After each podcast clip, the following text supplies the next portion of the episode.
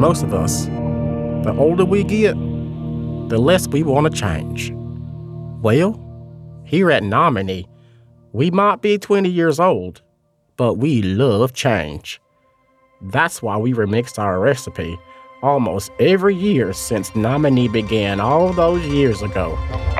Even keeping some of your favorites, like Nominee Extra Strength. One thing will never change Oh, our pure, deradiated water. Taken from the deepest depths of the earth, mixed with the freshest hops, wheat, and grass to give you the cleanest tasting drinking in town. Nominee beer. It's purer than water. This is Alicia August, and you're listening to Seeds.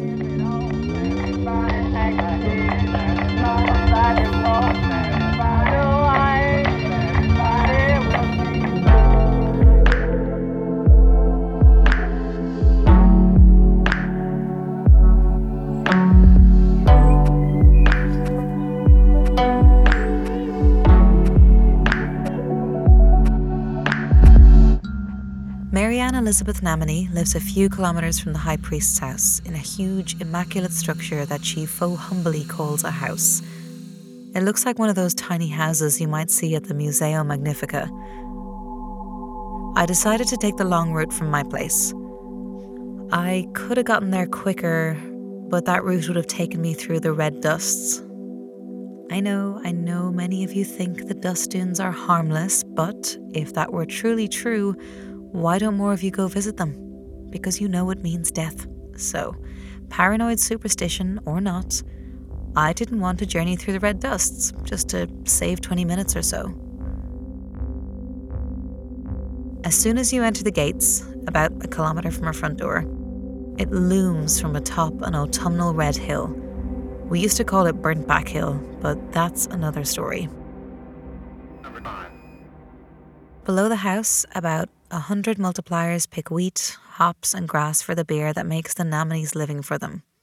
Namane beer, the best beer in Salitra. Well, it's the only beer in Salitra, so I guess it's good. As I stepped up to the door, I caught my reflection in an old shard of glass. It must have been humid because my hair had frizzed up into an unruly puff of red fur. Not how I wanted to look for my interview with Salitra's unanointed First Lady. I knocked. Marianne Elizabeth Namane is hard of hearing, so I guess she must have been waiting right next to the door because before I got to my third knock, the door swung wide open. You don't get too many visitors out this far. Also, Marianne Elizabeth Namane was dressed in the finest clothes I've ever seen outside of camera pictures a purple necklace strapless tube top, with pants made of that incredibly rare lycra material, the process for which we've long lost. Added to that, she wore a pair of vintage mesh ballroom shoes, complete with a big tick detail that used to symbolize the social stature of the wearer. Tacky. My anxiety about my hair subsided when I saw that her hair had peeled back at the seams, revealing that she was in fact wearing a wig. Maybe I should have said something, but nerves got the better of me. I'd sent word ahead to tell her I was on my way over, but I never said why. Please make yourself at house. In my in my home. I mean in my house. make it home. Come on in. I'm so glad I caught that. You might think it's paranoid, but I always, always leave at least one of my recorders on. You never know what you might catch when you listen back. On the way to the kitchen, through the house's long hallway, punctuated by door after door leading to the various wings of the home, you'll find pictures dotted along each wall. They tell a story about the happiest couple who ever lived Marianne Elizabeth Namane and her husband Bertrand. The day they met, at a fun fair where they fell in love, a couple of holidays to far off places, their wedding day, the day they broke ground on the building of their house, the day they moved in, Marianne Elizabeth Namane's funeral, Bertrand's funeral. Of course, none of these things ever actually happened. No one in our lifetimes has ever seen a real fun fair. No one's even sure exactly what they were, Or what was so fun about them? There are no holidays. There's nowhere else to go. Every one of these pictures was a fabrication. That's all pictures are, anyway. A way to present your life to the world in the way you wish people would see it. Seems pretty vain, but then who am I to judge? I make a living by speaking about other people's lives as if I'm genuinely emotionally invested in them. Mary Marianne Elizabeth Namane led me past her wall of charades and into her kitchen, which had been built and set up to look almost like it was some kind of old farmhouse kitchen, with fresh cow's milk and baked bread laid out, along with plenty of other pieces of long extinct fruit and vegetables. All of them plastic. Is this going to be on your pitchcast? Do you listen to the show? I'll listen to this one for sure. Before we got started, Marianne Elizabeth Namane made us both a cup of nettle tea. She went to spoon some sugar into my tea but missed, spilling it all over the table. She apologised for the error, but I wasn't judging. I'll do your little show on one condition. What's that? You gotta use my full name every time you say it. That's the Namane brand. You ain't gotta pay me, but I best get something out of it. To be honest, I wasn't going to pay Marianne Elizabeth Namane anyway. But I didn't understand why that seemed so important to her. Especially since the Namanes run the only beer company in Salitra, so in the world. She handed me a contract to the effect that if I didn't use her full name every time I used her name at all, I would have to pay her. She also offered to pay me for an advertising slot, which I wasn't about to turn down, no matter what I thought of her. Got one of them multipliers trying to compete. Gotta make sure people don't go thinking there might be competition now. Oh, yeah? What are they called? What? So you can blast it all over the pitchfork? And don't you take me out of context. I know what you're like.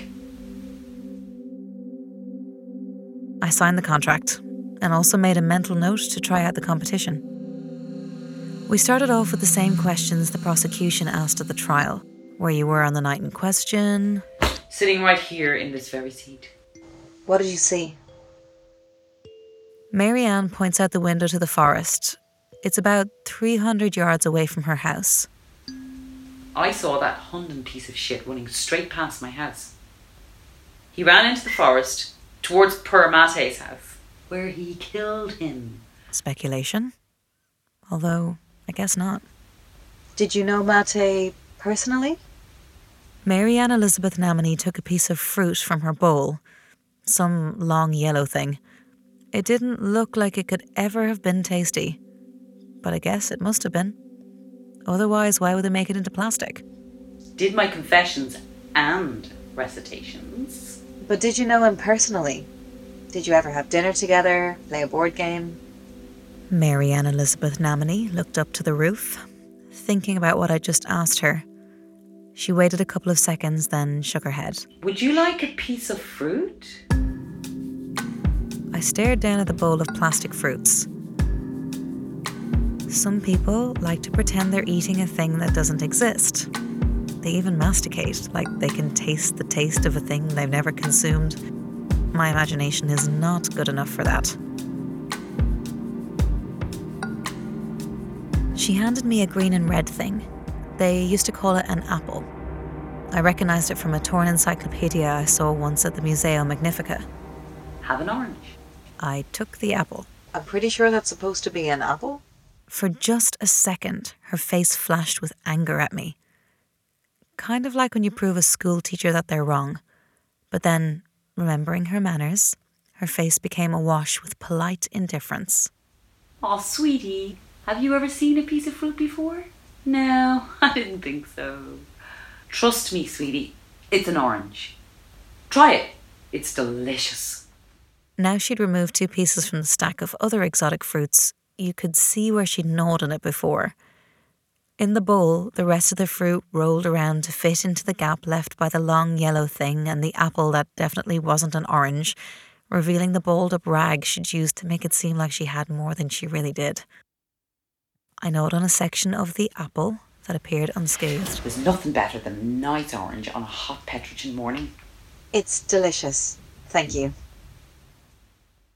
I tried to imagine what an apple would have tasted like, but then I could never know. This just tasted like plastic, nothing, and stale spit. I wanted this interview to be over before I got the chance to partake in any more of the Namane's symbols of wealth. Okay, and what time was that exactly? When you saw Ianderu? Like I said, 10 o'clock. Are you sure it was 10 o'clock? That's what I told you. Do you mind me asking, how did you know it was 10 o'clock? It's just, I don't see any clocks in this room. Listen, lady, don't take the Namane name for granted. Everything we say and do is specific down to the milliliter, so it can taste as refreshing and pure as possible. And if I say he was here at 10, I mean he was here at 10. On the button. I couldn't tell if that was an argument or an advertisement. Either way, I wasn't about to push my luck. Marianne Elizabeth Namane said she knew what time it was because of the clock in the hallway. I asked her if she would usually get up and go to see what time it was throughout the day. I check that clock every hour on the hour, checking how long till my perfect Bert gets home from working with the liars. Liars. She means multipliers, but then actually she does mean liars. I've seen firsthand what working with the liars really means. I asked Marianne Elizabeth Namane if she wouldn't mind me taking a look around the back, just to see if there was anything the militia might have missed. She gnawed a bit more on her long yellow fruit, tugging at the end of it, which hung on by a thick thread of plastic. We've got nothing to hide. I doubted that very much. In this house, there was plenty hiding in plain sight, but you'd never know what it was. When I first entered, I thought this place looked like a perfect little model, like those old toy houses, quaint. I even felt that familiar little pang of jealousy. But now that I've been sitting there for a while, it all just felt a little uncanny. Almost everything you looked at was vintage, but new, including Marianne Elizabeth Namane. The walls are covered in old, flowery wallpaper, salvaged from the poisonous wrecks outside Salitra. But that wallpaper is covered in thin coats of fresh paint. If you look hard enough, you can see the degradation peering out from underneath. From the hard oak lintels of the window frames, ants pour in. But you can only catch them in your peripherals. Um, you'd never see them from this far away if you weren't looking for them. Tablecloth on her perfectly laid oak slab is bright and floral, but it's got tiny little pock-marked red stains, which someone has tried to clean, but the stains remain nonetheless. The polished silverware has clearly been polished, and by that I mean violent streaks tarnish all of it, as if someone gave their all to try and polish it, but just gave up. If it wasn't for all this, I may not have noticed the most incongruous feature of Marianne Elizabeth Namane's time capsule the clock in the hallway. The one that Marianne Elizabeth Namane uses to tell the time. It said 11:33. Why is that weird? Well, according to the clock on my recorder, which I set every day from the Pitchfork network, it was actually 3 minutes past 12 on the button. At the door, Marianne Elizabeth Namane transformed back to her learned manners. She thanked me for taking the time to visit her and gave me a bottle of Namane Extra Strength for my troubles. I pretended to be fooled and put the beer into my bag, making a mental note not to drink it, but knowing I probably would. If Bryony is telling the truth, and Ianderu left the house at 10, and if Marianne Elizabeth Namane's clock was slow by 30 minutes, that would give Ianderu enough time to run from Bryony's house and get to this spot in the woods in time to be seen by her. I couldn't imagine living in a world without the appropriate time. But I guess when you're as rich as Marianne Elizabeth Namane, time is a luxury you can afford to waste. That would mean that even though Bryony lied the first time, that lie actually ended up being the truth because that lie was only created to prove the fact that Ianderu had the time to run between the two houses in the first place, which he did. But why would the deputy high priest ask Bryony to lie instead of telling the truth that Marianne Elizabeth Namane's clock was wrong? Giving the deputy high priest the benefit of the doubt, I can see why he might have asked Bryony to lie. There's no way Marianne Elizabeth Namane would have told the truth, because that would mean her clock was wrong. I can't see her admitting fault on anything. I casually asked her what it was like for the multipliers to work for Namane Beer. She saw right through me. Those liars are lucky to have a job. We feed them, we clothe them, we give them a place to live. On top of all that, we even pay them a little so that they can get nice things. Of course, they're not happy. There's nothing you or I could do that would make them happy. So don't make it out like it's my job to fix a liar that's broke. Stupid children. That's all they are. Hey, Grimalda Power here, and have I got something special for you? Join me on the weekly show Aphis Secrets, where we dive into all things intellectual. Each week, I'll interview a different member of the Aphis order to figure out what makes them tick, what logical, philosophical, and scientific advances we can look forward to, and what it takes to become an intellectual leader in the greatest community in the world. In this week's episode, I'll be talking to the Death Priest, exploring an average day in his diary, what made him choose the Aphis Order, and so much more. I just can't wait to share this with y'all. See you there.